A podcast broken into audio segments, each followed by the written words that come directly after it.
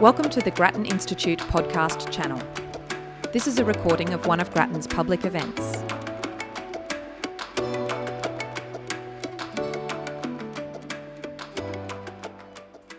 Firstly, um, for those of you I haven't met, my name is John Bradley. I'm the Secretary of the Department of Environment, Land, Water and Planning uh, in Victoria. Uh, and it's uh, my great pleasure uh, this evening to um, open this great event by Grattan Institute and Melbourne Energy Institute. Can I start by acknowledging the traditional owners of the land on which we're gathering today, the Wurundjeri people, and to pay my respects to their elders past, present, and emerging in a uh, genuine spirit of reconciliation. This is uh, such a, a great um, event in that it brings together a, lot of energy leaders, a lot of significant people, both uh, in front of us within the panel, but then also um, within the room. And I can see uh, many familiar faces here and many people invested in um, a, the energy transformation that's occurring. And I was excited as we are in the Victorian Government about supporting that transformation. Uh, uh, want to make sure that we um, provide our um, support to a discussion about what modernising the energy system will look like. Uh, and um, the themes of discussion that are occurring here today are just uh, critically important. We've been, obviously, in Victoria, we've been very excited by the kind of um, opportunity for new um, models of service delivery for customers. We're excited by the distributed energy exchange project that's been developed by Sing participate work businesses like United Energy, looking at new platforms providing services to customers. We're excited by the opportunity to get better value and get the full um, uh, yield out of the smart meters which have been deployed uh, uh, ubiquitously across the Victorian network uh, and to sort of see the full benefits of that being delivered for customers. Initiatives in some of what we're doing, which are trying to um, progress the uh, frameworks that will allow the use of customer data and the sharing of customer data in a way which is still cognizant of um, privacy expectations and, and restrictions. And so we know there are significant issues there to unpack.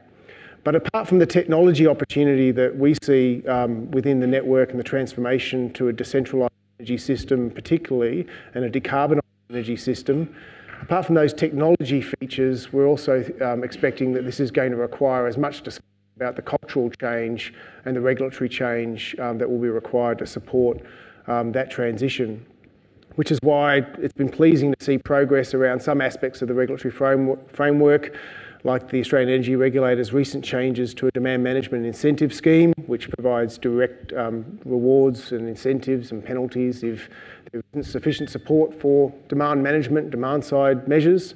But it's also where we're really interested in the AusNet um, initiative, which is underway at the moment, to look at customer engagement and customer settlement models in establishing uh, new pathways for bringing customers into the decision making process around the network of the future.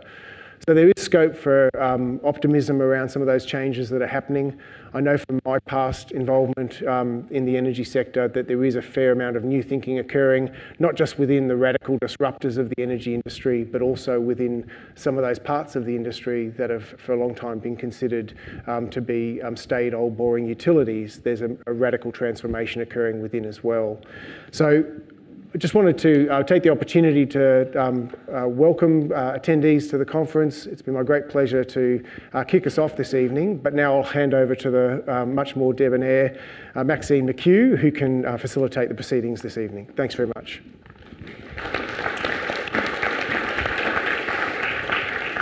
John, thank you very much, and uh, good evening, everyone. Uh, it's always nice to uh, uh to be asked to MC the energy debates here. I haven't done one for, for a while, but I'm, I'm not surprised at the size of the audience here tonight, and I know from past experience you always bring extremely well thought out uh, and considered questions to an event like this. So, um, as is always the, the practice here, we leave a lot of time for, for audience participation. Look, I, I share uh, John's um, uh, enthusiasm to a certain extent, um, and there is a, a vastly changing um, landscape um, out there. But uh, wouldn't it be nice to be able to say that, um, you know, there's a, set, a settled, enlightened view around what our energy or our energy mix, our energy policy should look like, and that um, all of the major players are, you know, moving in a progressive direction? Well, We don't live in that world quite yet, folks. Uh, Tony Wood was saying to me that he was in Canberra today listening to, uh, at the National Press Club, to Josh Frydenberg, who he said gave a, a certainly a very solid address and made the point that he, you know, it was a time we should be moving beyond ideologies. Well, we await that moment.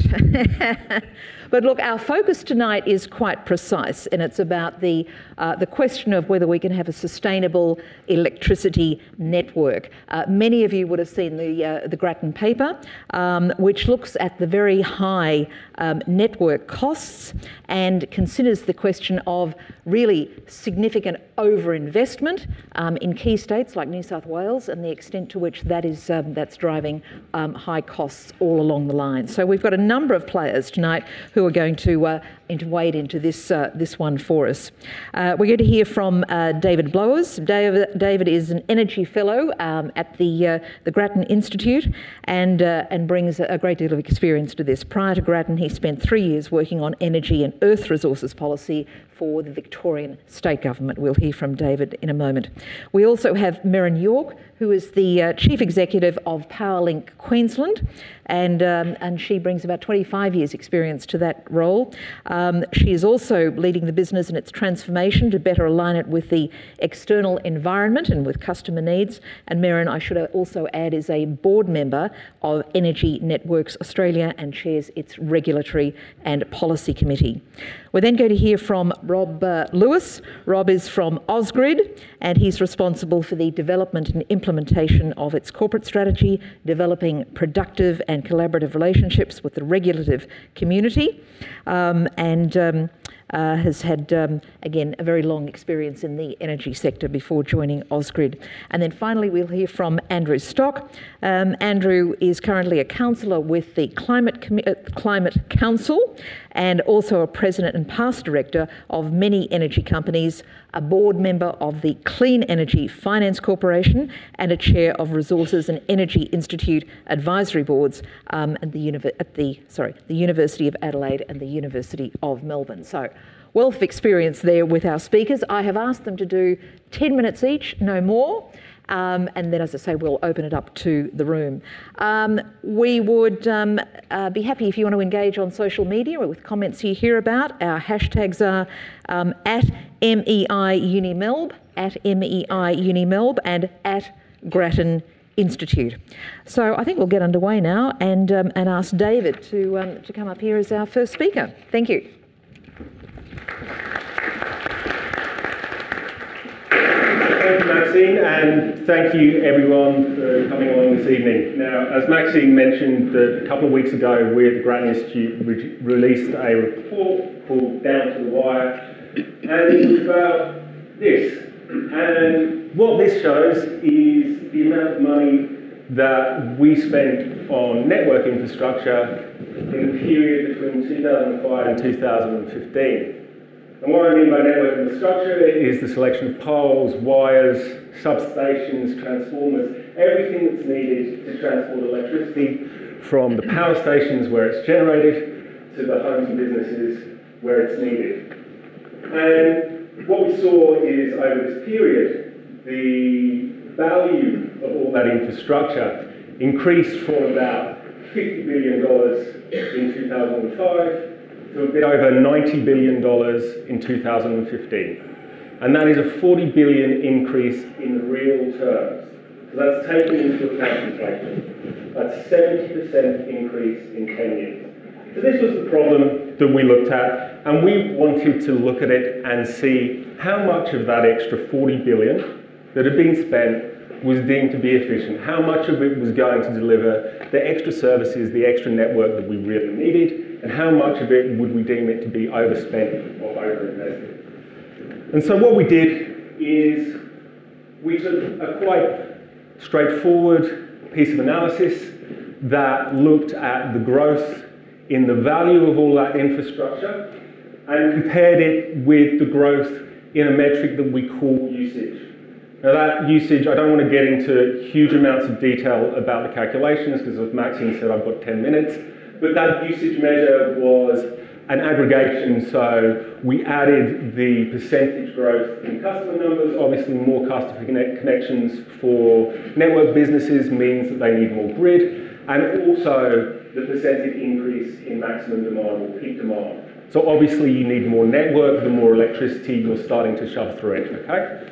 So this is the metric that we used, and what we found was that out of that 40 billion, we found up to $20 billion over that 10-year period had been spent that doesn't look like it's been efficient. And as you'll notice from the chart that I show up here, the majority of that spending occurred in just two states. We had up to $11 billion of extra spend in New South Wales and up to $7 billion extra spend in Queensland. Now, it's also just worth pointing out that there was a little bit of extra spend that we found in other jurisdictions, and I will also point out Tasmania. Because while Tasmania, in terms of the total amount of money that we found there, was relatively small compared to Queensland and New South Wales, that $750 million actually accounts for quite a lot on a per customer basis. And so this gets to the reason, which is, well, why do we care? And there's two reasons why we care and because in those three states, in New South Wales, in Queensland, and in Tasmania, those increases to the amount of infrastructure that there is has contributed to the increase in electricity prices that we've seen across those states during that period of time. Not only is that realistic now, but because this is infrastructure that is paid off over decades, that money is locked into people's bills for years to come. The second reason, and for me actually the more interesting reason from the point of view of going forward, is what it also does is it locks in an inefficient pricing incentive. We need to be realistic, and now there is a genuine alternative to grid-based electricity, and that is through customers choosing solar and batteries to reduce their reliance on the grid. Now, if you have an overinflated grid price, that is going to encourage more people than is efficient to adopt solar and batteries behind the meter. The only way you get an efficient outcome is if the actual cost of the grid reflects the actual value that it brings to consumers. And if you've got extra cost that is not needed on top of that, it is going to lead to an inefficient price incentive. The sub-issue of this is what I've called up here potentially death spiral outcomes. Now, I think the death spiral term is a bit hyperbolic, but what I mean by this is that as people reduce their reliance on the grid, it means on a per unit basis, the cost of grid-based electricity goes up. And as the price of that goes up, it encourages more people to adopt non-grid based electricity alternatives, and so the price goes up. The bottom line is that you get people who are solely reliant on grid-based energy paying more for their electricity, and those people are likely to be those who can least afford it. So this is why we care. And so the question really comes as to, well, what, why did this happen? And I've put five reasons up here. Due to time, I'm not going to do it. I'm just going to look at the two reasons that are consistent across the network businesses in those states where the extra spending occurred. The first one is they are all businesses that were at the time publicly owned, and the second one relating specifically to Queensland and New South Wales, where the majority of the money was spent, is that there were very strict reliability standards placed on the networks. Now, there are a number of reasons why we could talk about why publicly owned businesses might choose to spend more money. And I guess one of the ones that I'll focus on here is that sometimes governments and them the businesses have alternative objectives other than just providing efficient electricity. For example, a government might have procurement or labour market agreements that do not, are not consistent with good prices but are consistent with their objectives. The other one is that they may choose to prioritise alternative objectives such as maintaining reliability or reducing the amount of blackouts. And this is effectively what happened with those reliability standards in response to some very high profile blackouts that occurred in Queensland and in Sydney in the early to mid part of the 2000s. And what happened was state's government found it was the onus was on them to put very strict reliability standards on the businesses The response from the businesses was that they had to spend money on infrastructure to reinforce their grids and in some places replace current infrastructure at a time before that infrastructure's life is an end. So that drives spending. Now, tacitly, these governments seem to have agreed that those reliability standards were too high at the time because some of the harshest standards have been quietly moved away or altered so that they are more flexible for network businesses to respond in a more cost-effective manner.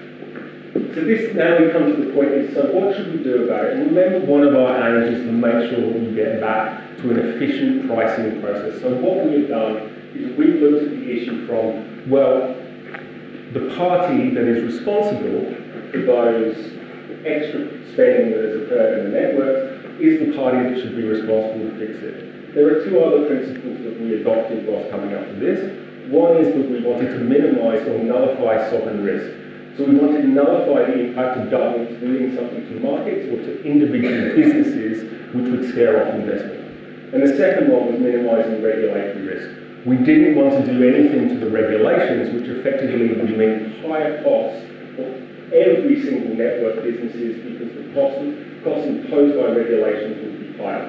I can go back in more detail on that if someone has a question later. So we came up with these two solutions. For those businesses that are still fully owned by the state government, those state governments should write down the value of that asset by the amount of the excess spending. Because government is the owner of that business, there is not the sovereign risk issues that would be associated if they did it to a private company. For those uh, businesses which are owned in New South Wales, which have been recently privatised or part privatised by the government, the government should use part of the proceeds of that sale to provide customers with a rebate which would take electricity prices back to an efficient level. And that, again, because it's not focusing on the businesses, avoids that sovereign and regulatory risk. And now finally, we'll get on to the, the final points, which is about moving forward. But one of the things I will say is that there is a good news story here, and what has happened is it appears in the latest determination and from some of the noises that we've had out of the next round of determinations that have come is that capital spending by the network businesses generally appears to be at a reasonable level at the moment. So we wouldn't expect those cost blowouts that we saw last decade necessarily to occur immediately. And that is in part because I, it seems that both the regulator and the uh, businesses themselves have recognised this as an issue. But there are still certain issues that um, we still need to tackle going forward. And these are issues and questions that need answering. First up is reform. It's been long been recognised that customers getting prices that encourages them to reduce their electricity use at peak times will therefore encourage less network build. This is now the fifth report that we've done where we've recommended that we need to speed up cost-reflective pricing. And it is an important reform. We're not getting into how it should be done or what it should look like, but it is obviously something that is really important to try and keep costs down going into the future. The second one is about future stranding risk, because as we seek to decarbonise our economy, we're obviously going to be faced with an issue that certain assets become stranded. The best example is, uh, or an example would be the Latrobe Valley, where we're aware that in the not too distant future, we're likely to have no coal-fired power stations left there, and there will still be a transmission network attached to that. Now, my understanding is that transmission network won't need to be paid off anymore, the theory behind it is that we could end up having assets there that are no longer used that we still have to pay for. Under the current model, the customer bears all that risk and has to pay for those assets without it. We question whether or not that risk should be shared and that the network businesses should share part of that risk and pay some of the cost if those assets become stranded before their full is met. I will leave you with three other questions that we have going future that also need to be resolved going forward. The first one, and I'm not saying that it does, is that do existing regulations over incentivize building infrastructure in a world where we have a very uncertain future, uh, new build might not be the best option. So we have to look at the regulatory framework to see whether it's still fit for purpose going forward in terms of encouraging the right and efficient amount of infrastructure going forward. Secondly, is how can we efficiently reconfigure the grid away from a situation where we generally had centralised generation to one where we've got more distributed generation. That is going to lead, lead, need a lot more transmission assets, and that is going to cost money, and we need to do it efficiently. And finally, we need to develop the process and the procedures and the regulations that sit behind individuals and communities going off grid. It is already economic for some people and some areas to go off and we haven't developed the rules and regulations that sit behind that. So it is imperative that this happens.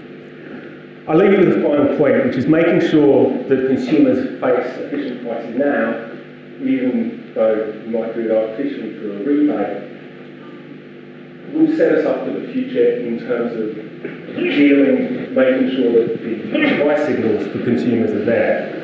But there are still a heap of questions that need to be answered and policy decisions that need to be made. Get them wrong, and we can see history repeating again in terms of increasing spend and increasing bills for consumers. Thank you.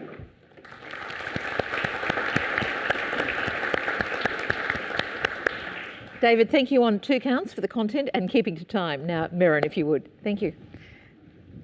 Well, good evening, everyone, and thanks to Tony and the Grattan Institute for inviting me along here this evening to share some of my thoughts uh, and participate in the discussion about this really important topic.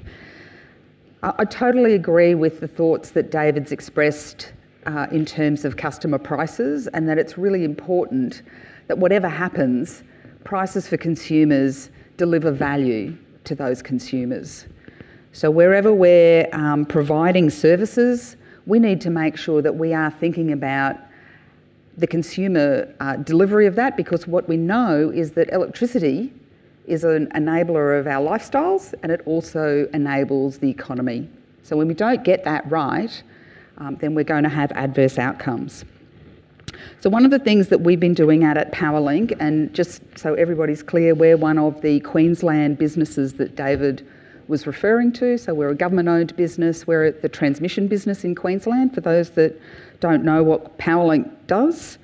Um, we have reduced this year, so in um, this financial year, our electricity transmission price by a third.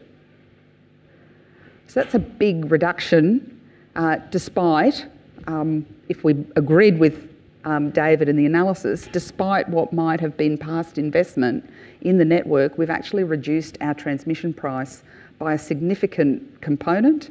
And going forward, we're looking at um, price increases within CPI over the remainder of the five year regulatory term.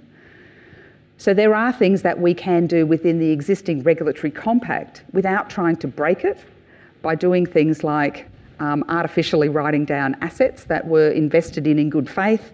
Uh, and these outcomes don't come about by accident.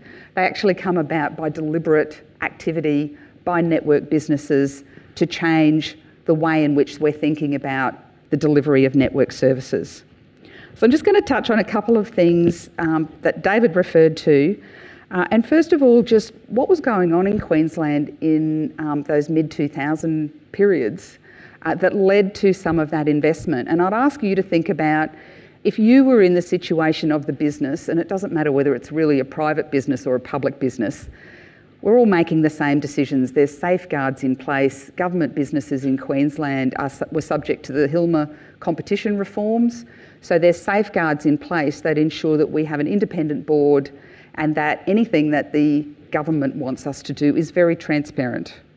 Other than that, we make our decisions in essentially the same way as private businesses do. We have our board, and, our, and they are subject to the corporations law, so they have to take into account all the various frameworks. We get the same whack, and I think you guys made that point. The, the WACC is the same whether we're private or public. Um, so essentially, the same frameworks apply, and we should have the same incentives as private businesses. So, what was going on in mid 2000s? Uh, we had a five day period in January 2004. Um, there were a series of very powerful storms, about 120,000 people off supply, some of them for up to 34 hours. So, really significant um, disturbances to people's uh, electricity supply. And I'm talking about people in Brisbane, or Greater Brisbane. So it'd be like, you know, if you live in a suburb near here, that you're off supply for 34 hours, you could be. So it's pretty significant. We also had had periods of really strong growth uh, in electricity demand, particularly peak demand, but also uh, energy used by consumers. And a lot of that was being driven by uh, residential consumers and air conditioning growth. So we have very hot weather, particularly in January and February in Queensland. Uh, and that does drive uh, people to install air conditioners, and that does drive electricity usage. So, over the period from 2001 to 2006, statewide, we had experienced 31% growth. So, that's year on year growth adding up to 31%. And in southeast Queensland itself, in that period, we had had growth of 46%. So put yourself in that scenario and think about how you're going to develop something like a demand forecast. Are you going to assume the demand's going to drop off or are you going to assume it's going to continue to grow? Maybe not at the same rate, but for those of you that are involved in forecasting, most forecasting is done by a regression analysis of your history. So, history is a good predictor of the future, and the more history you have, the more you can use that um, for predicting your future. So now I just want you to think about that because I don't have a perfect crystal ball. All I can do in a business like Powerlink is make the best decision that I can make based on the information that I have available to me at the time. Now, that's different to the way in which things might be assessed after the fact, down the track when things are different. So, at the time uh, of 2004, when the reliability standards in Queensland were changed, there was a government inquiry off the back of those outages and that very strong growth as to whether there had been enough investment in the grid. Uh, and the government inquiry found that reliability in southeast Queensland was, the worst, was worse than equivalent other jurisdictions, that reliability in the rest of Queensland was the worst performing end of all distributors uh, throughout Australia, and that the average outage duration time was typically twice that of customers in other jurisdictions. So if you put all that together and you think about, mm, in those circumstances, what decision is going to be made, then there is necessarily going to be investment. You've got your crystal ball out and you've looked at your regression, you've had 46% growth. Are you going to assume that growth's going to turn around and drop off? Or are you going to assume that growth is going to continue to occur? Well, I think we all know the answer to that. Um, but I don't really want to talk so much about the past and why those decisions were made because we are in a very different place uh, going forward. And I think uh, the solutions that are available to us now are quite different to the solutions that existed 12 years ago when some of those decisions were made. So, how do we achieve a 30% reduction in our transmission price when we've already got that investment on our books? It's not about writing down the assets, there's actually other solutions that we can focus on to make sure that we are delivering valued outcomes for customers. And as the CEO of Powerlink, that's been my very strong focus all of the time that I've been CEO is to make sure that we are not investing more than we need to to deliver the services that will make sure we still have that reliable supply in Queensland that will enable the economy and make sure that people have um, the lifestyles that they need to live their lives appropriately. So we've obviously looked at forecasting. Um, your investment, it's a key input to investment decision making. So rather than thinking, okay, the, the past is a good predictor of the future, if we look back now, we can see that there was a discontinuity in 2009, uh, and we can see that quite clearly. So we now work through a process where we get broad input into our forecasting process. Uh, we run a series of workshops to get input from a range of stakeholders so we can make sure we're taking into account the latest information. We do a 10 year ahead forecast and we update it every six months so that our decision making is always based on the latest information that we have. And we look at things like when we get the stakeholders together, what is rooftop solar penetration looking like and what do we expect it to be in the future? What is the customer response to price? Are they getting the right signals to make the right decisions, or are they going to make decisions based on other set of tariffs, which might not necessarily be the most economic decision really overall, but it's a decision they're going to make. So we need to be re- pragmatic and take it into account. We look at en- energy efficiency changes. We look at what techno- technology enablement's occurring. We look at edge of grid changes. Are people, re- are people going to be leaving the grid and at what rate? What's the economic look, outlook look like? Uh, what's battery and electric vehicle take up going to be? And what are the um, tariffs and other things that will help the transition to electric vehicles in the future not create another peak demand? So, what can we put in place to make sure that it doesn't create another peak and that we're u- better utilising the assets that already exist? So we get this broad range of input, uh, and I can assure you, while we do that, it doesn't make forecasting necessarily any easier because the external environment is changing at such a rapid pace that we have to do that to try to keep up with the changes and to try to put our best foot forward uh, in terms of the forecast because it's a, uh, a, really key input. So we have had um, a forecast that's been flat for the last five years. And what that translates into is that we really have no additional uh, investment in the network. So we aren't adding to the network at all, and we haven't been adding to the network for over five years. So that's part of how we achieve a 30% reduction going forward.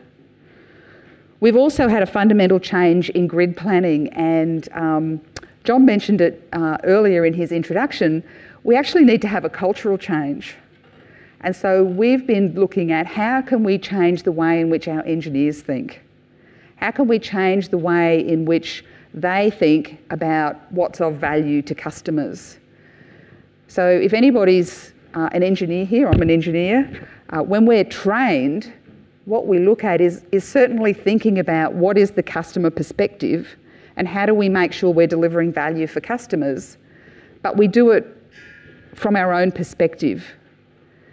What we've done is flip that around and we actually get our engineers to engage with customers first before they think about what the answers are or what the solutions are. And let me tell you, that's not necessarily a comfortable place for engineers to get into, but it's been really valuable and it's part of their toolkit now where they go out, instead of going out with the problem and the solutions, which would be um, the typical thing we would have done in the past, we actually go out with the problem and we get input before we start to craft the solutions for these things.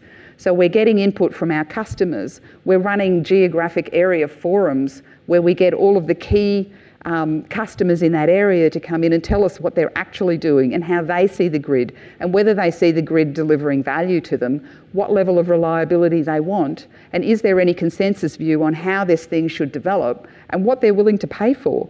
So we actually take that into account in the way in which we develop um, things like our reinvestment. So assets do reach the end of life, and maybe the assets out to the Latrobe Valley will be at the end of life by the same time that power stations are at end of life. That's generally how things line up uh, if you look historically.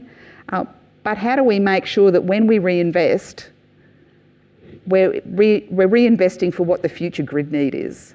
And that's where we're really making sure we're getting that input and we're thinking differently and we're looking for different solutions because the technology that is there now enables us to do different solutions, which will be more economic or will shift the risk balance so that we're not investing in long lived assets if we don't think they're going to be required for that long life.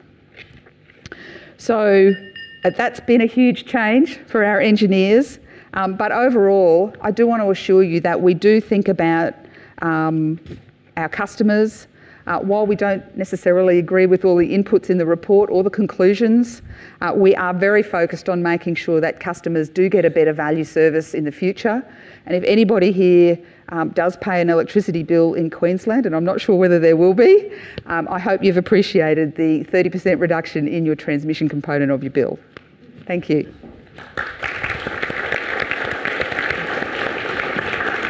Thanks, Merryn. And, and Rob, if you will. Thank you. Thank you. And um, and thank you very much for the invite to come and, and talk to you all tonight, and, and thank Tony and, and David for the work they did on the, on the report. I must say it's a slightly nerve-wracking experience to come and talk to such a big group of people when you're representing a, a business which is accused of uh, over-investing by, I think, five and a half billion dollars. So, uh, but I'll try and put um, some context to that. Ausgrid, we are uh, a one point, we, we, we look after 1.7 million customers in the Sydney and Hunter uh, regions of New South Wales.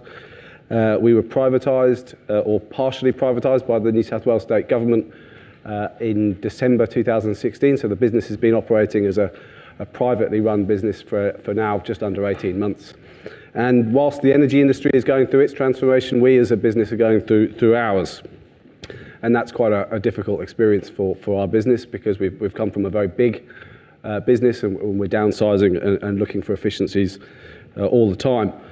Uh, I won't spend too long uh, going through what I don't agree with in the Grattan report because I think, as we all know, turkeys uh, don't generally vote for Christmas, and I don't want to be uh, accused of being a, a, a, turkey on this one.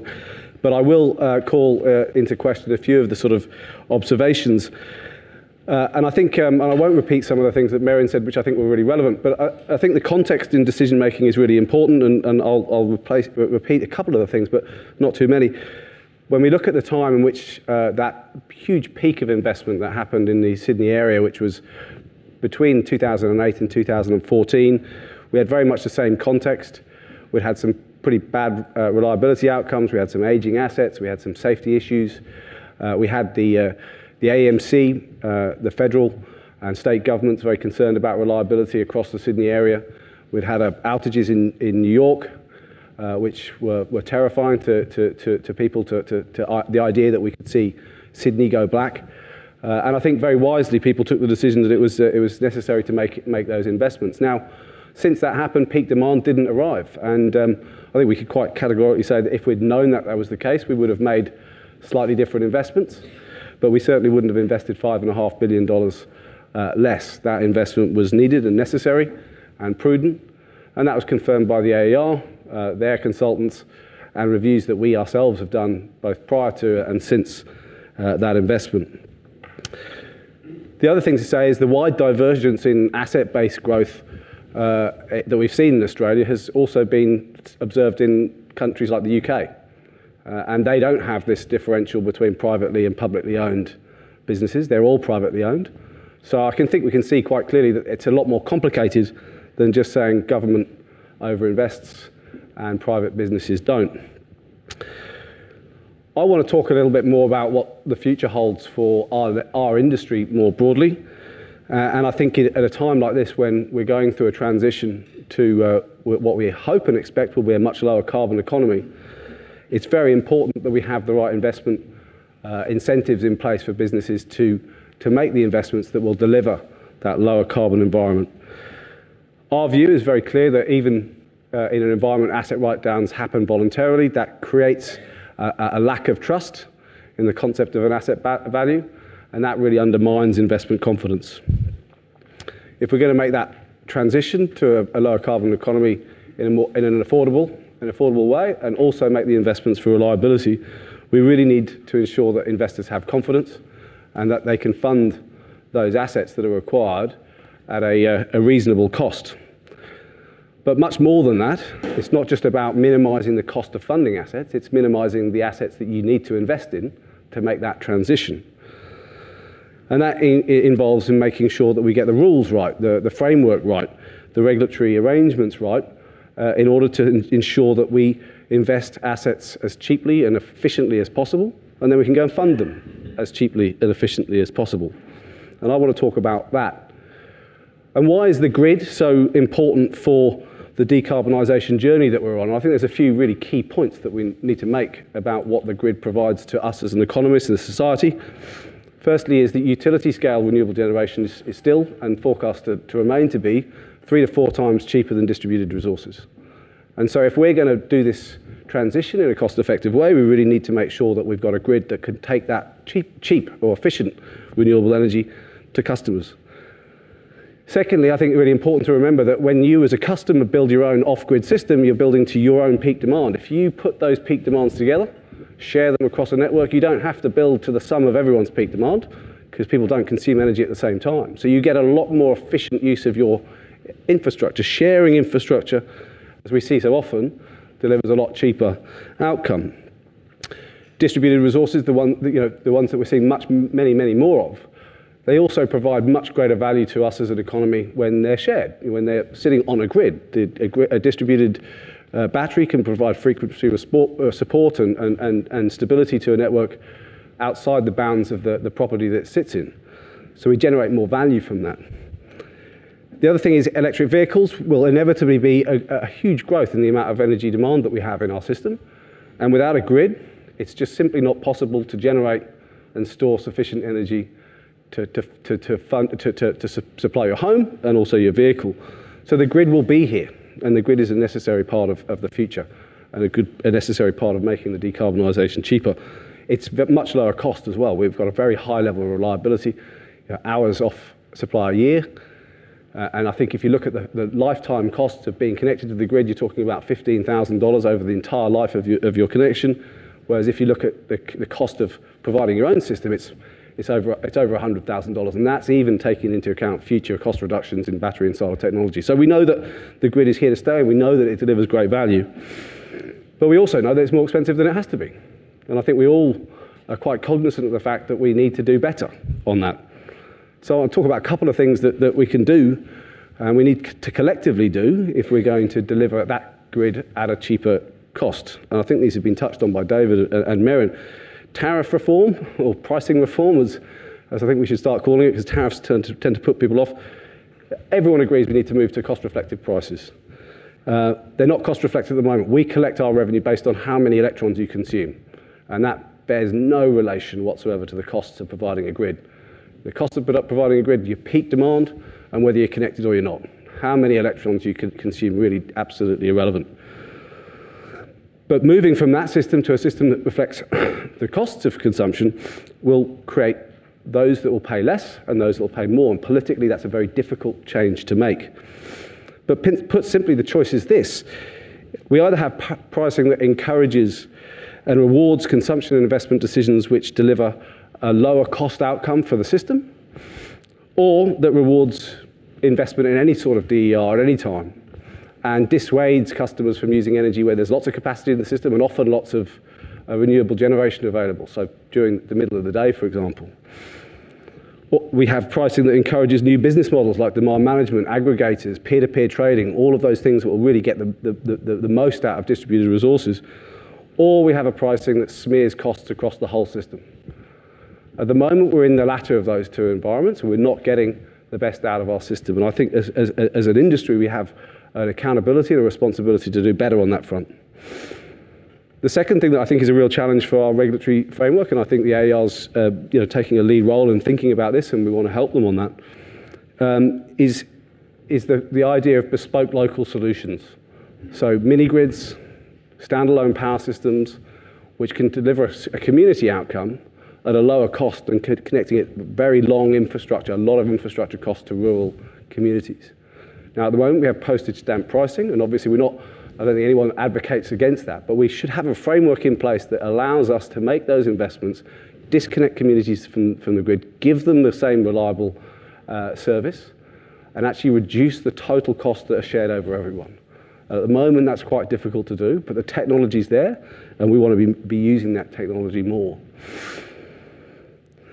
I think the thing that comes out from all this is customers and how customers respond to, to the different uh, changes that are happening in the energy system. And I think one of the things that I reflect on, and it's not a, not a moment of, um, of um, uh, inspiration for me, I think it, I, I, took it from the changes that the AER are making to the framework. The AER has always had a framework that tries to mimic some of the, the characteristics of a private market where you have a, that, that drive towards productive efficiency and in some ways allocative efficiency as well. And it's quite an impressive framework. We, we, we get rewarded for doing the right things by customers. But one of the things that we don't do, that the private uh, or non-monopoly industries do, do, is they get to know their customers. And we haven't had an incentive to get to know our customers in the same way as a business that's not regulated. And now I think under the new framework the AER is putting in place, we speak to our customers much more and we learn from them. And that's been a quite a, a difficult journey for us because we're not good at it. But we're learning to get better at it, and we're also learning that we are learning more from them uh, than we expected we could. And some of the issues that we talk about in terms of changing frameworks, which are often equity issues, where you have a, a change in a, a status quo that has winners and losers, actually customers can really help us think through how to manage those changes because they're the ones who are exposed to them. So it's actually a very perfect timing. It's actually a very complex system, but the outcomes are very simple. We know what customers want. They want affordable, reliable, and sustainable energy. At Ausgrid, we're very focused on that. We've cut our employees by 44%, prices are 20% lower, and uh, our operational costs are 20% lower. But we need to do more than that. We need to work with our customers to make sure that the grid of the future delivers for them and delivers an affordable and reliable transition to our sustainable future. So thank you for listening.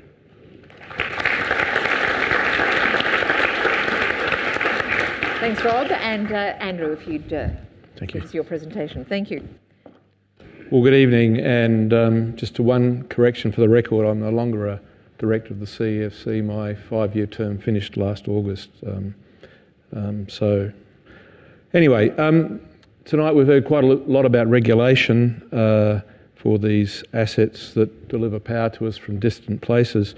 I'm not going to talk about regulation and those issues. I want to talk about some of the trends which we've heard a little bit from Rob about from Rob that I think will challenge those regulatory structures at their very core.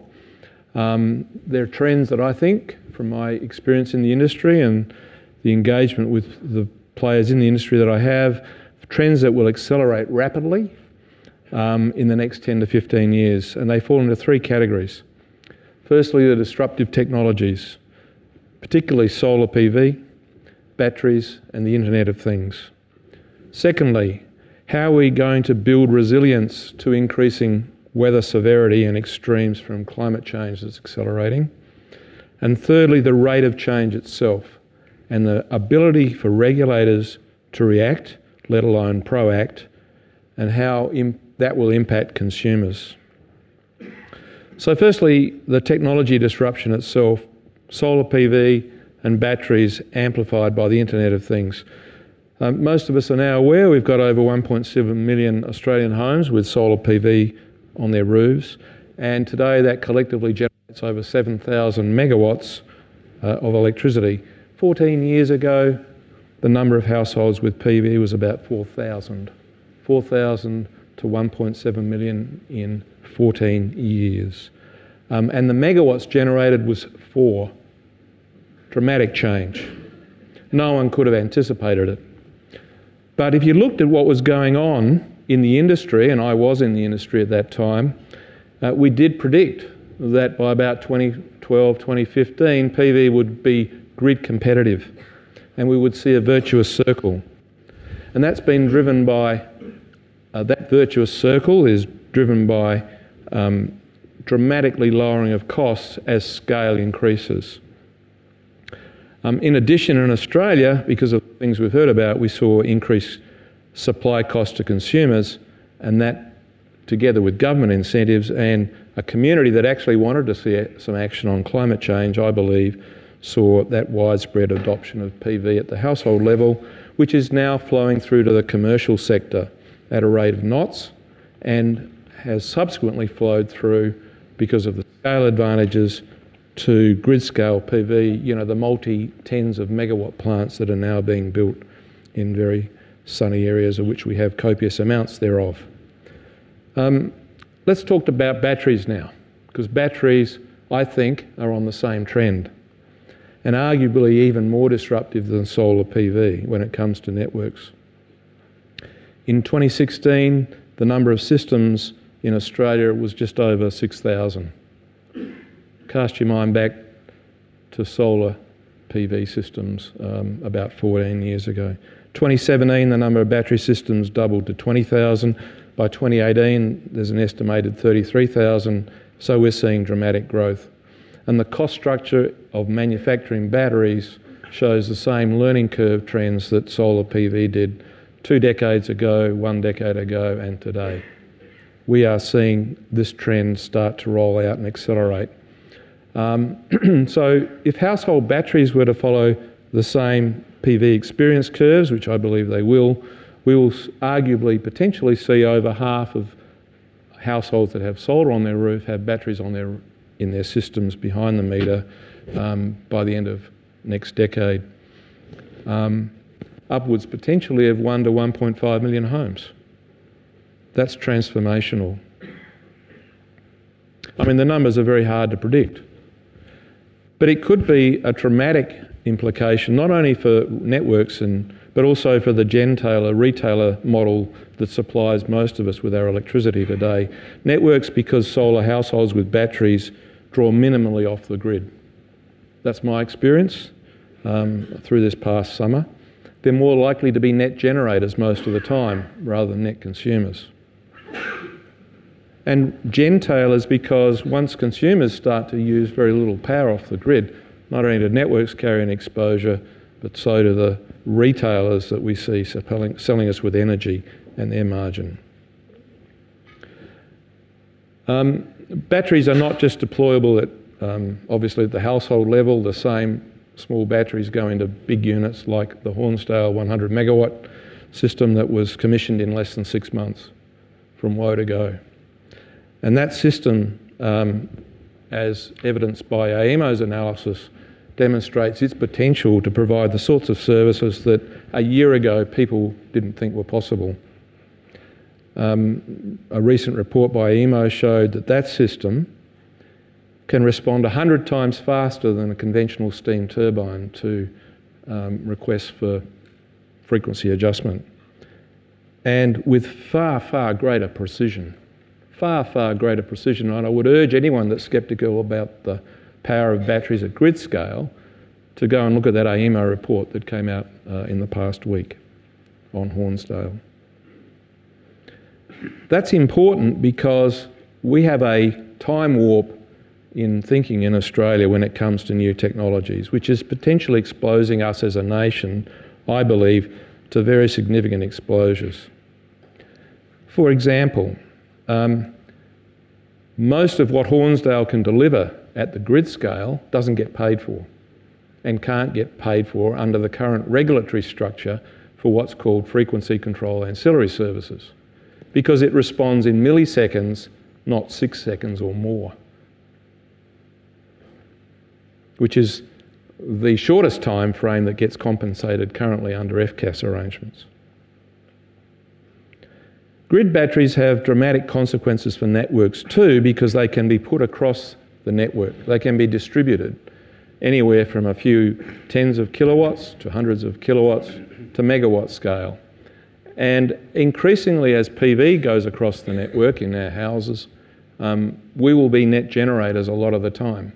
That energy has to go somewhere, and batteries are the ideal place for it to go, so that later on in the evening, it can, the, as we turn on our air conditioners when it's hot, we can redraw from that, um, and the network will see two-way flows. But at, at, a grid scale, they can also provide dramatic improvements to things like um, stability, power flows, inertia, and security.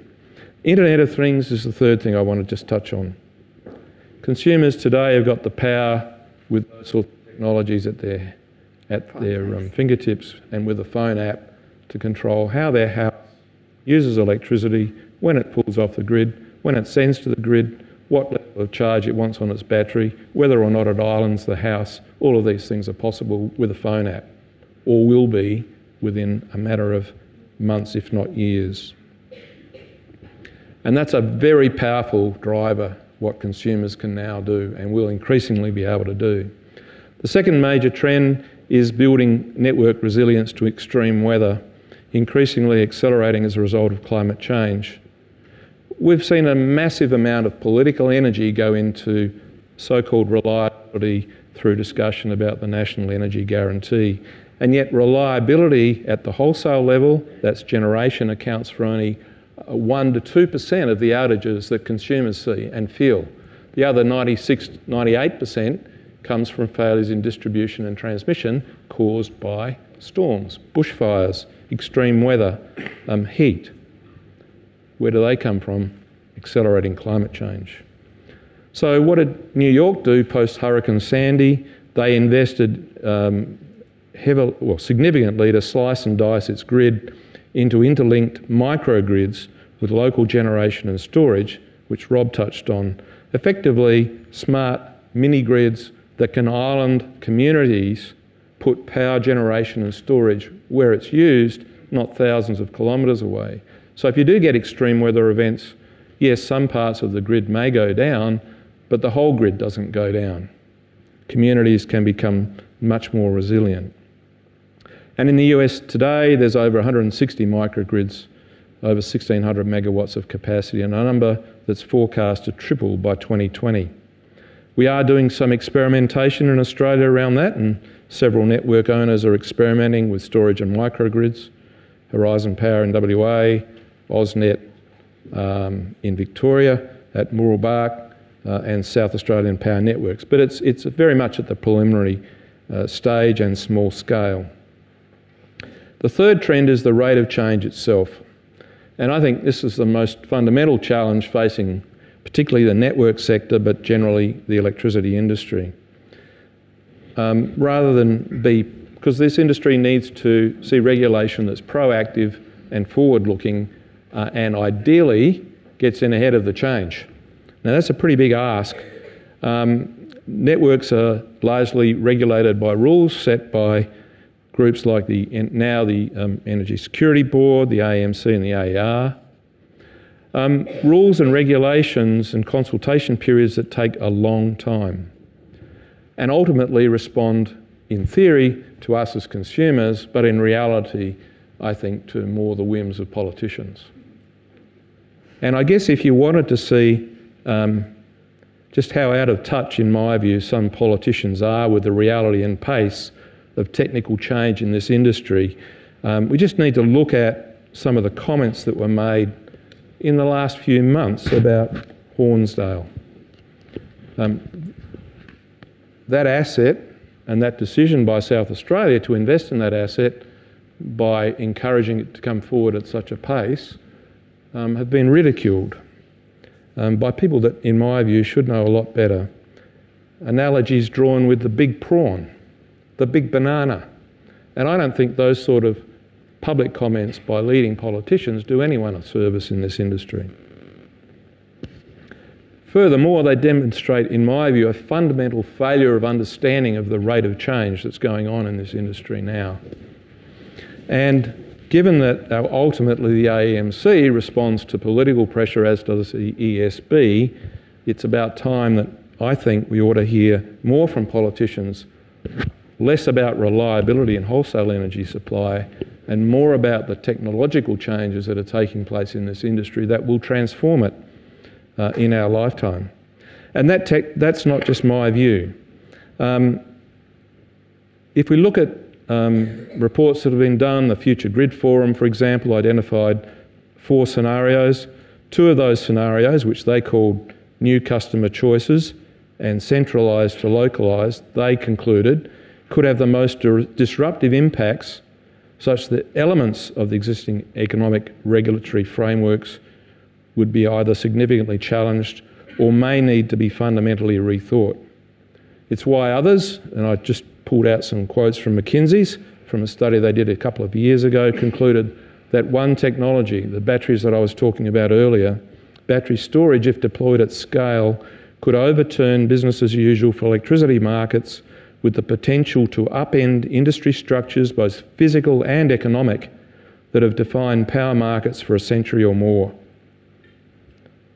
Pretty fundamental statement um, from a group like McKinsey's. Um, but I think that's what we th- probably feel in our guts is going on for those of us that see this change happening. So I think there's actually an opportunity to take a very forward looking view about the regulation of networks. We've heard a little bit tonight about how networks are in a almost in the box seat if they were allowed to play. And when I say allowed to play, um, rather than putting pressure on networks to reduce costs, which is fine, let's put at least the same pressure or a lot more on networks to em- help empower consumers to make good decisions for both networks and consumers.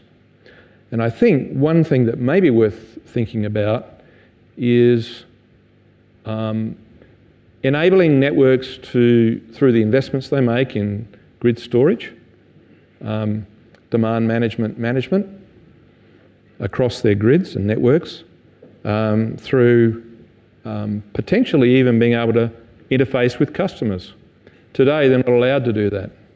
Yes, they are okay to go out and consult with consumers and I guess try and form a view about what consumers are thinking and what that means for their business. But given that in most states of Australia now we see quite high retail margins, and Grattan's previously issued reports on that, um, and potentially an oligopoly of retail players, um, maybe it's time to bring a bit more competition into the retail space. It needs to be considered in a way that um, doesn't empower the networks too much. Um, but I think we're up for a bit more competition in this space um, for consumers to benefit. And if we truly want to leverage the distributed capabilities of solar, storage, the Internet of Things, demand management, microgrids, mini grids, all of these things, then I think networks have got a lot, lot bigger role to play in the energy and electricity system of our future than they're currently empowered to do. Thank you.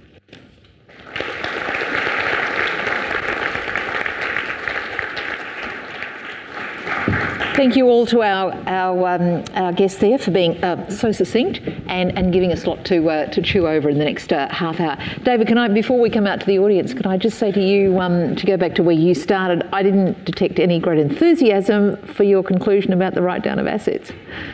Um, from the panel? From, not, not from the panel. Well, not from, from the panel, certainly.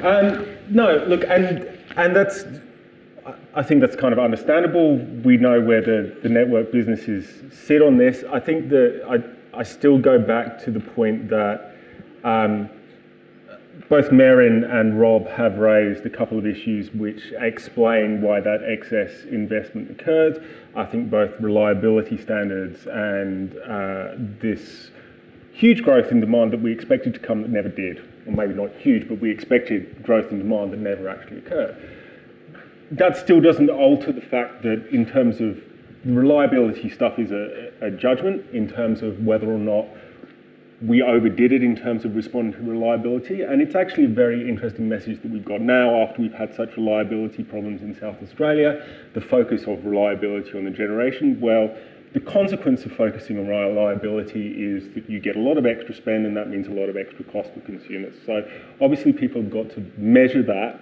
in terms of saying, right, we, we prioritise reliability, we delivered that, and we come to this point, we go, well, maybe we didn't need all that reliability. I think the second point about the demand is, yes, everyone, up to 2009, everyone expected demand to keep growing. And even post 2009, where it didn't go, people expected demand to keep growing. And all of a sudden, I think we got to about 2013, 2014, and everyone went, our demand's not growing, peak demand's not growing. And so obviously, the, that is an understandable response. We did look at the demand issue and we did feel that it could explain part of this stuff to a certain extent, but not certainly not the whole of it. And I think the other thing is that even though that demand didn't occur, the spending still did, and we're still paying for it, even though we're not using it.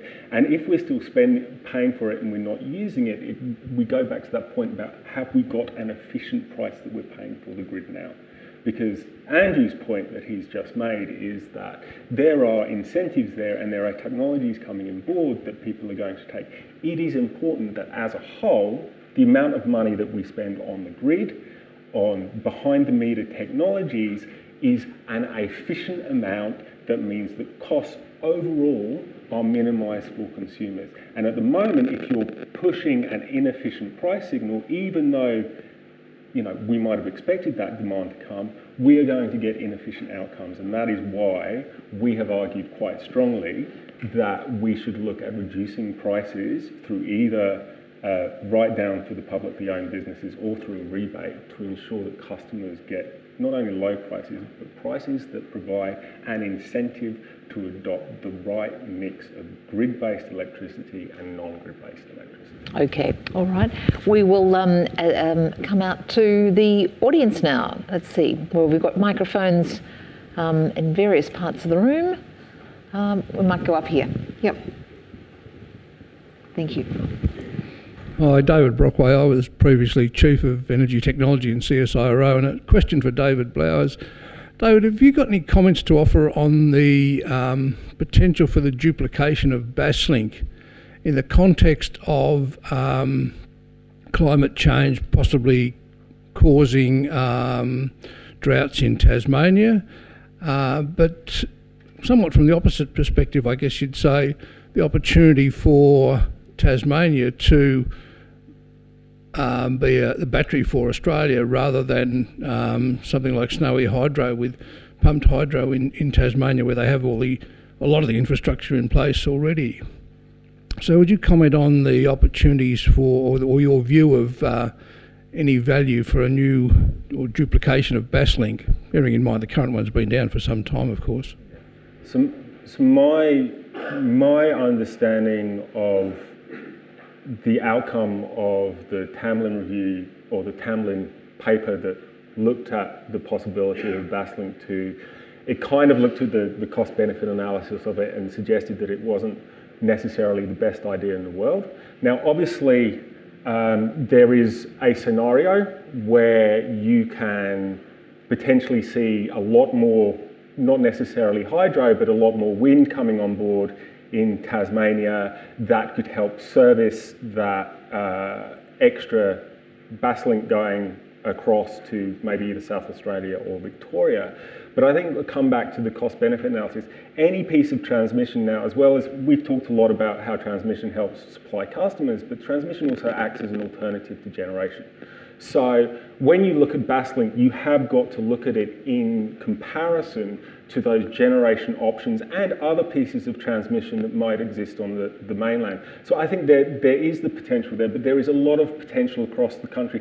We've talked about renewable energy zones and the ability of putting new transmission lines into area which also have very strong uh, renewable potential.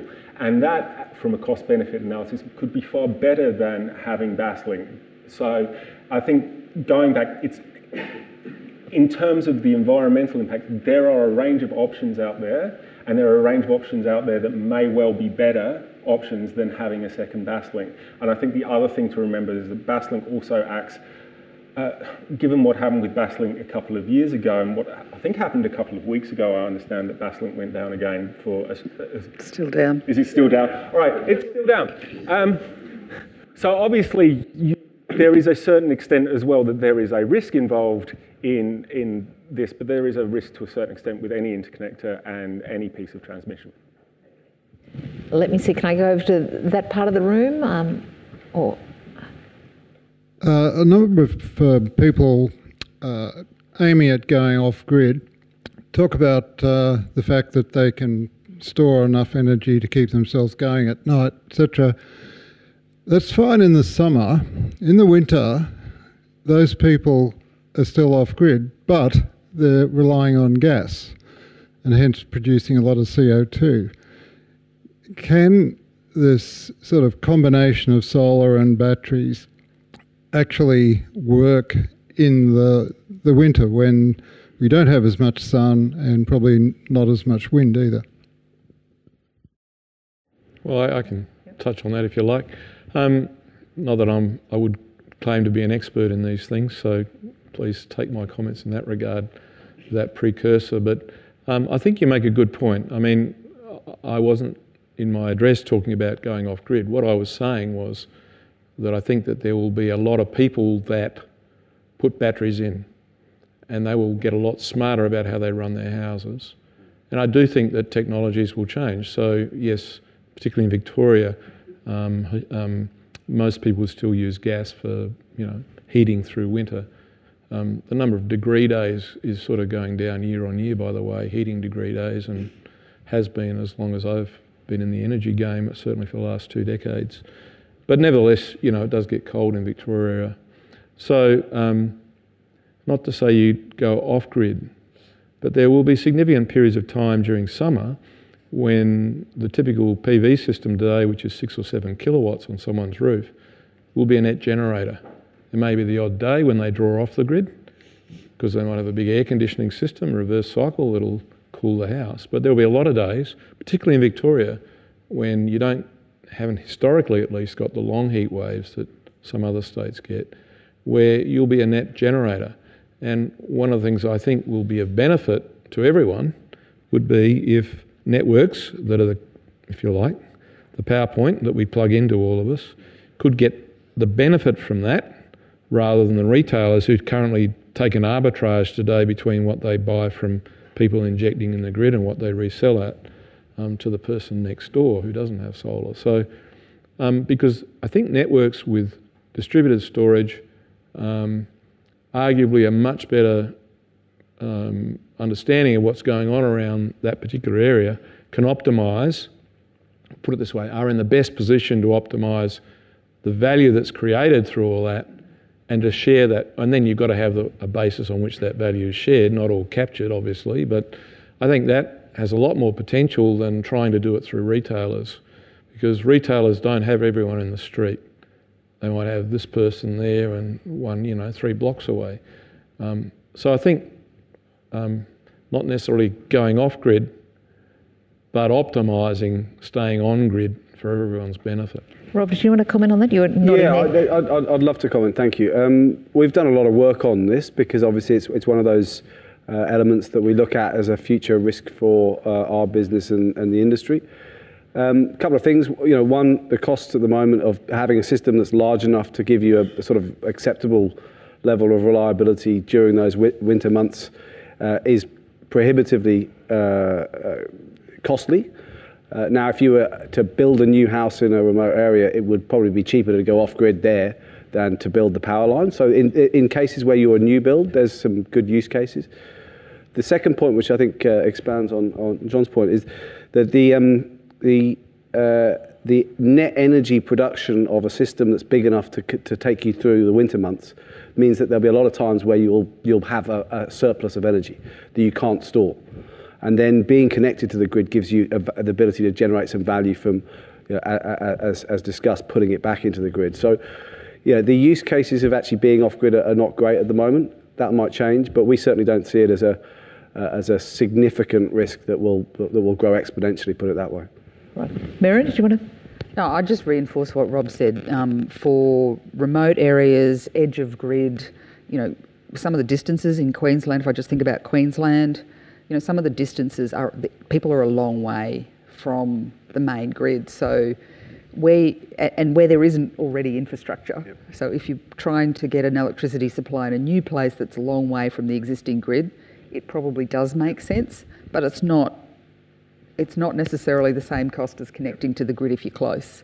So it, you really have to work out your economics um, and size your batteries and your solar panels and everything else for the conditions that you have. And that may make it less cost effective yep. down here in Victoria, where it's not as sunny as it is up in Queensland. Okay. Uh, yes. Uh, hi, Merryn. Um, I have a lot of sympathy for the forecasting challenges that you went through. Um, I lived in Queensland during that period. I remember the blackouts. Uh, but I guess if you accept that forecasting was um, over eager compared to what was happened, and so the end grid is larger than it would have been. Um, the network is larger. Um, I guess I'd like your comments on why customers should continue to pay for that. Um, Blockbuster also heavily invested during that period, and their customers certainly are not required to pay for their overinvestment in the past. Is there something in the funding mechanisms that you have that justify why customers should continue to pay for that? Yeah, and look, that's a fantastic question, and, and thank you for that. Um, so, the way the um, regulatory framework uh, worked at that time and still works today, um, it, it's a regulatory compact. So the uh, investment arrangement and the rate of return that's set uh, and the way in which that's uh, determined go together.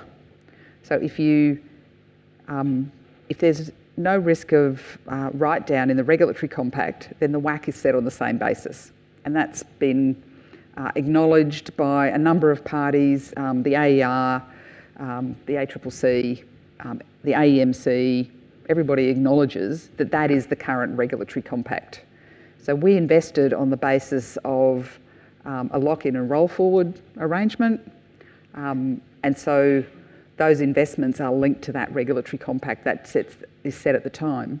Now, I think to the one of the points that um, David made, we do have to examine whether that is the appropriately appropriate regulatory compact for the future. And it may be that the uh, external environment or other things that are changing more rapidly, um, to John's point, it, it is accelerating. We know that. You know, it's the old saying that you know it's never changed as quickly as it does today, but it's never. This is the slowest it's ever going to change. Mm, but of course, the question is, why should the customer pay? Because the regulatory compact um, was set and determined on that basis, and if you want to have a different regulatory compact, then the businesses have to be rewarded in a different way.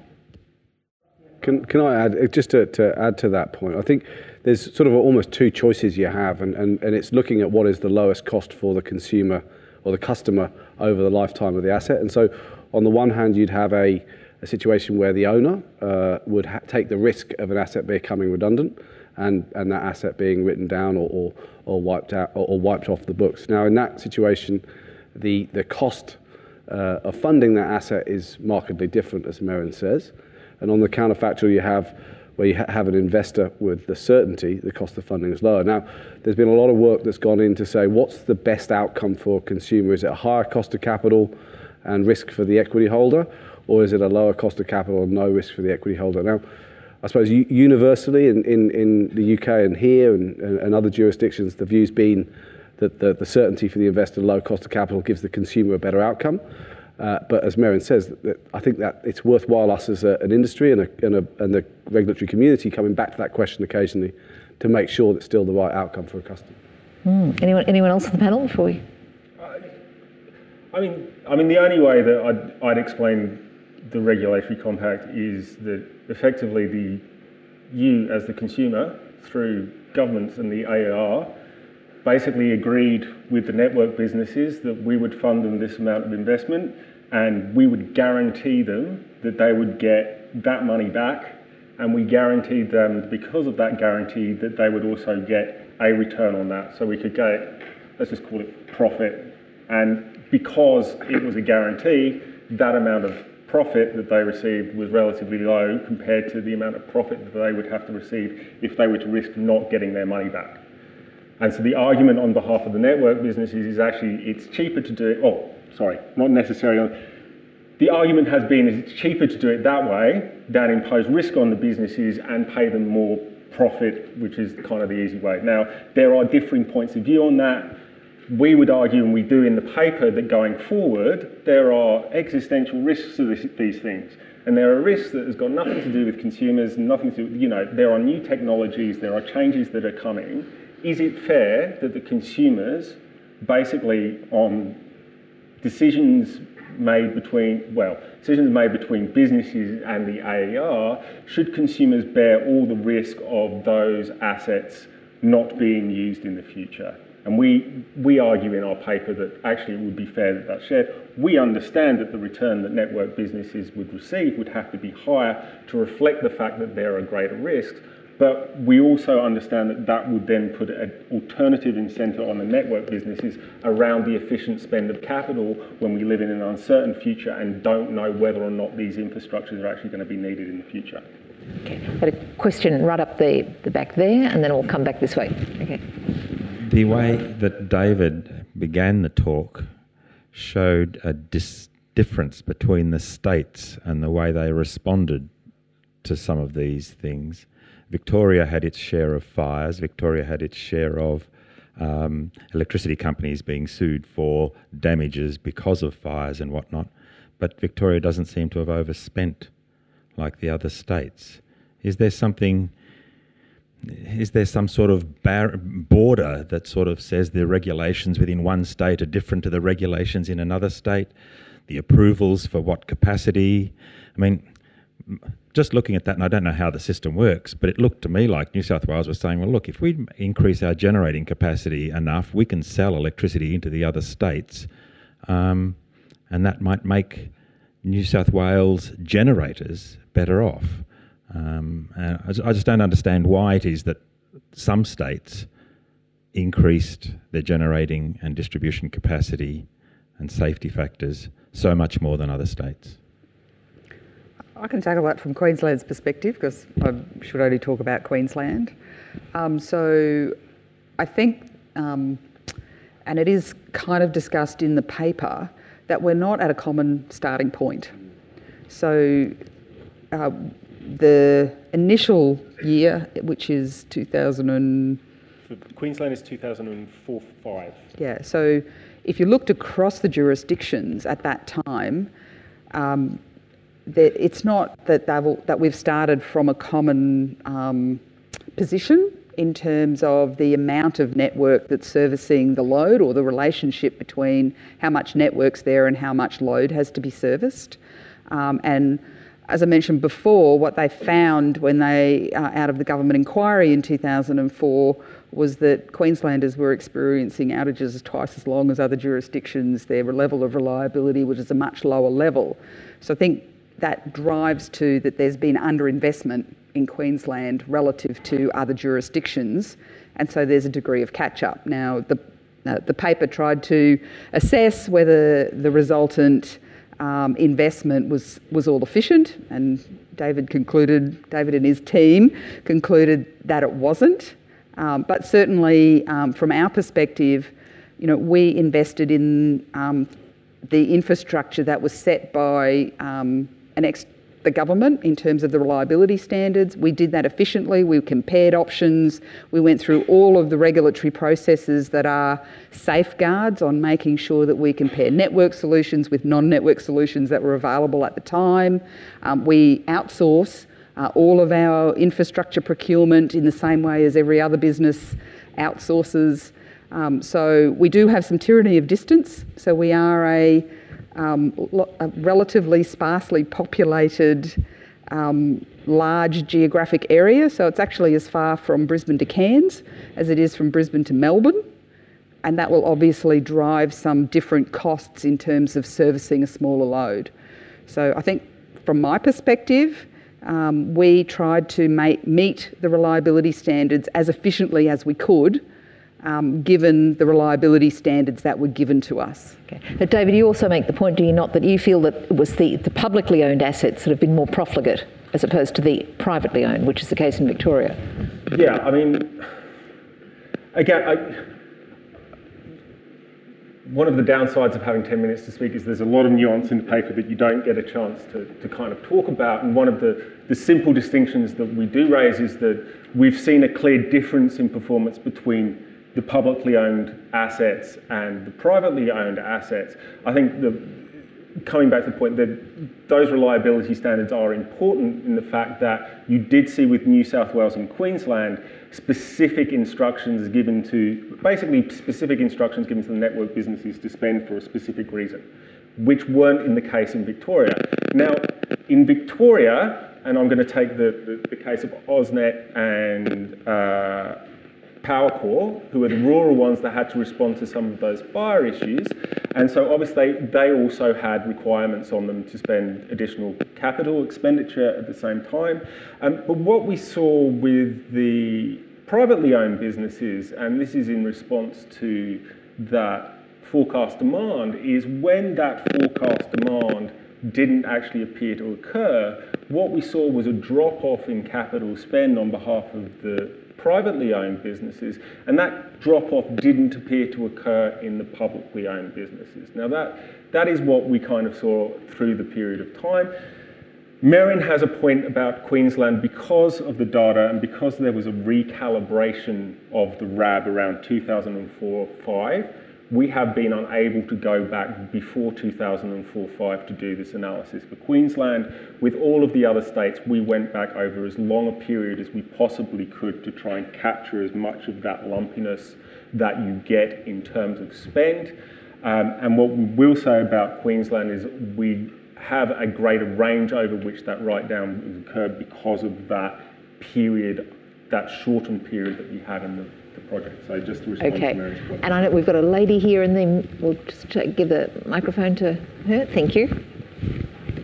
Uh, I wonder if anybody has looked at the scenario that instead of putting battery in people's home because of PV, set a net metering agreement. Uh, it means people can send electricity during the day to the grid and then get the electricity from grid at night. And if any storage is required, happen in utility scale. I mean, which one is cheaper regarding the direct and external costs? So it would probably, well, I, I'm sure you guys have looked at it as well, but you know that's what I was sort of arguing for that um, if if networks were able to be able to have more interface with customers, then a much more economic way of putting storage into the grid and across the grid, which would probably ultimately bolster grid resilience more than having it in everyone's house, would be to have, um, you know, whether it's 100 kilowatts here and there or a megawatt here or there, but have it distributed and have it controlled and have microgrids set up around it so that they can what's called island and protect that group of households that are connected in that way. And network's the best place to do that. Um, so it would probably be much more efficient, but it wouldn't be too many more years, in my view, before batteries for households will be competitive with that anyway. Look, I, I think it's a it's a it's a great point, and I think the, the industry is looking at that. Um, again, as I said earlier, the, the if you share infrastructure, the amount of infrastructure you need per person is is, is lower.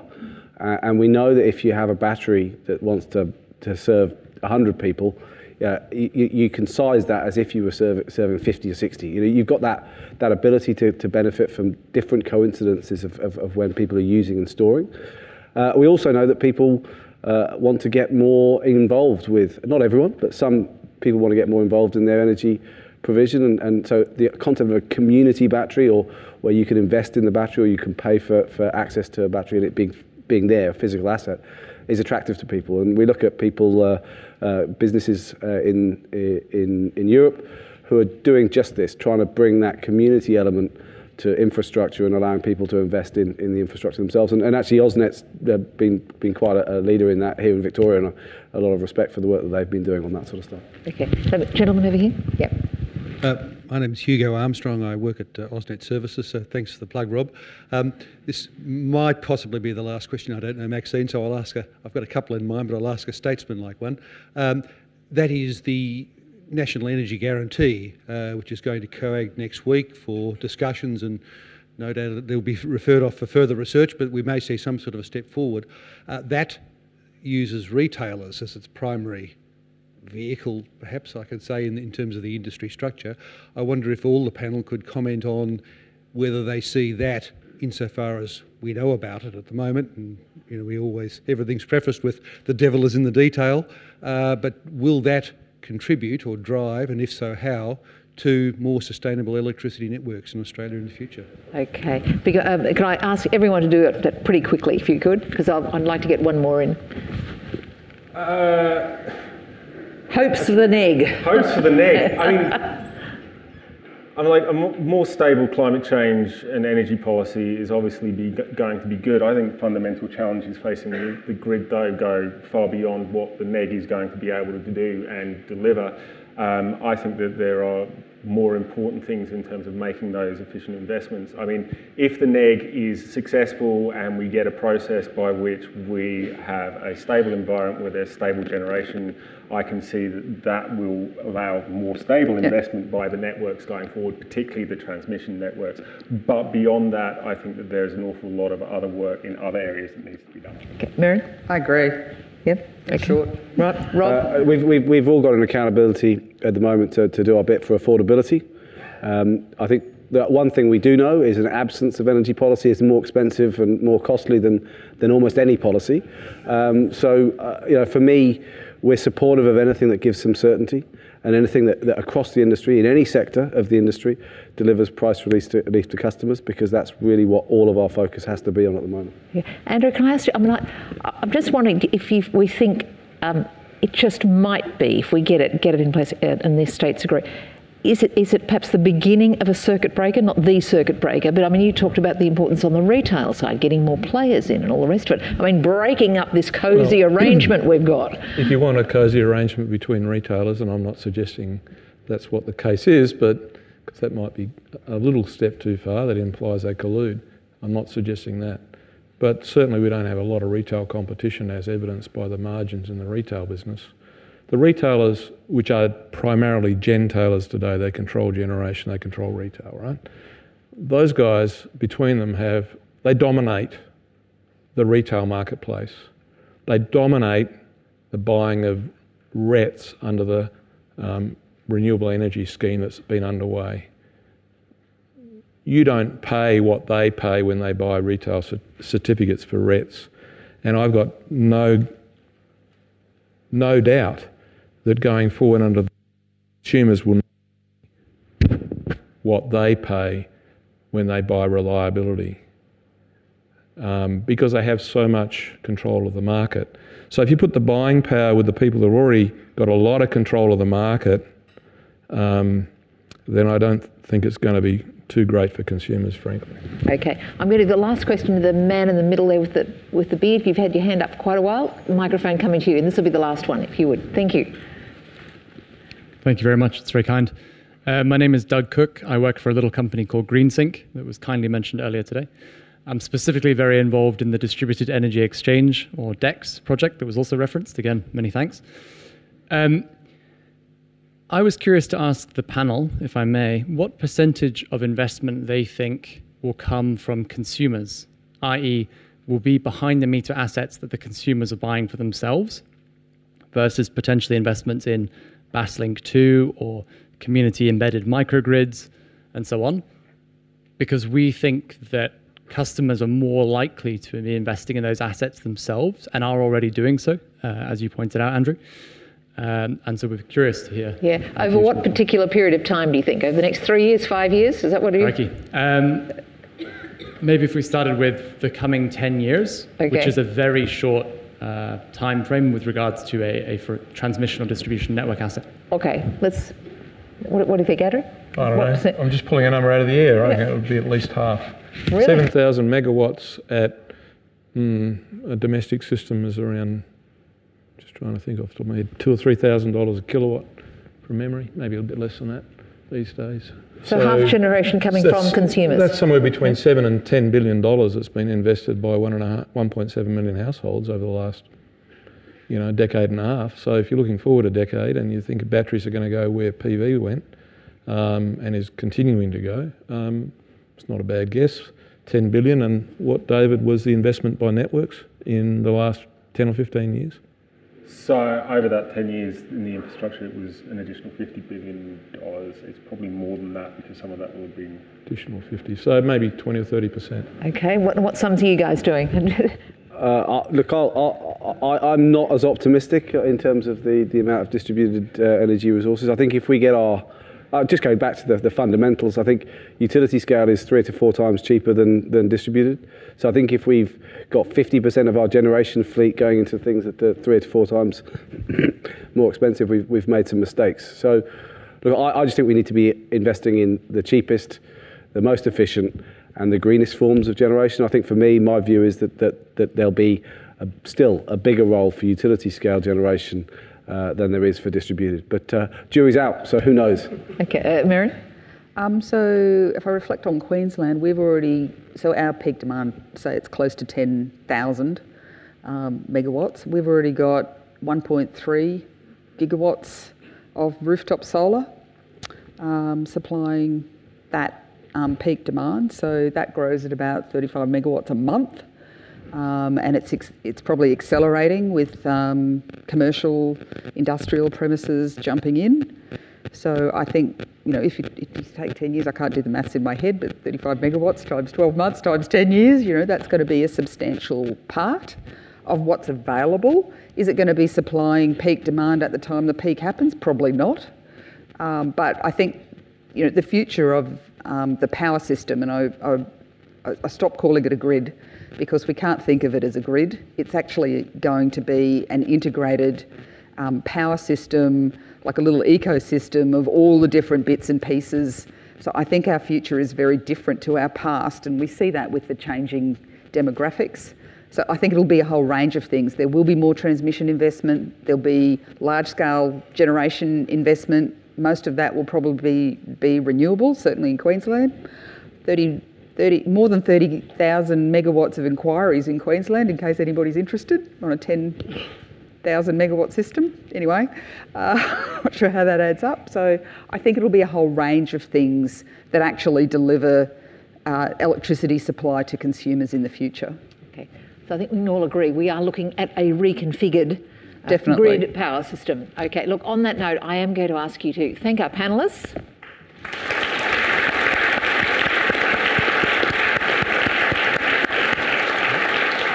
Um, to, to you for again uh, being, uh, being coming out tonight in such numbers and for your most considered questions, and uh, to our host tonight, the Grattan Institute, for another very good comprehensive report in this series, and the Melbourne Energy Institute. Thanks so much. Have a good evening.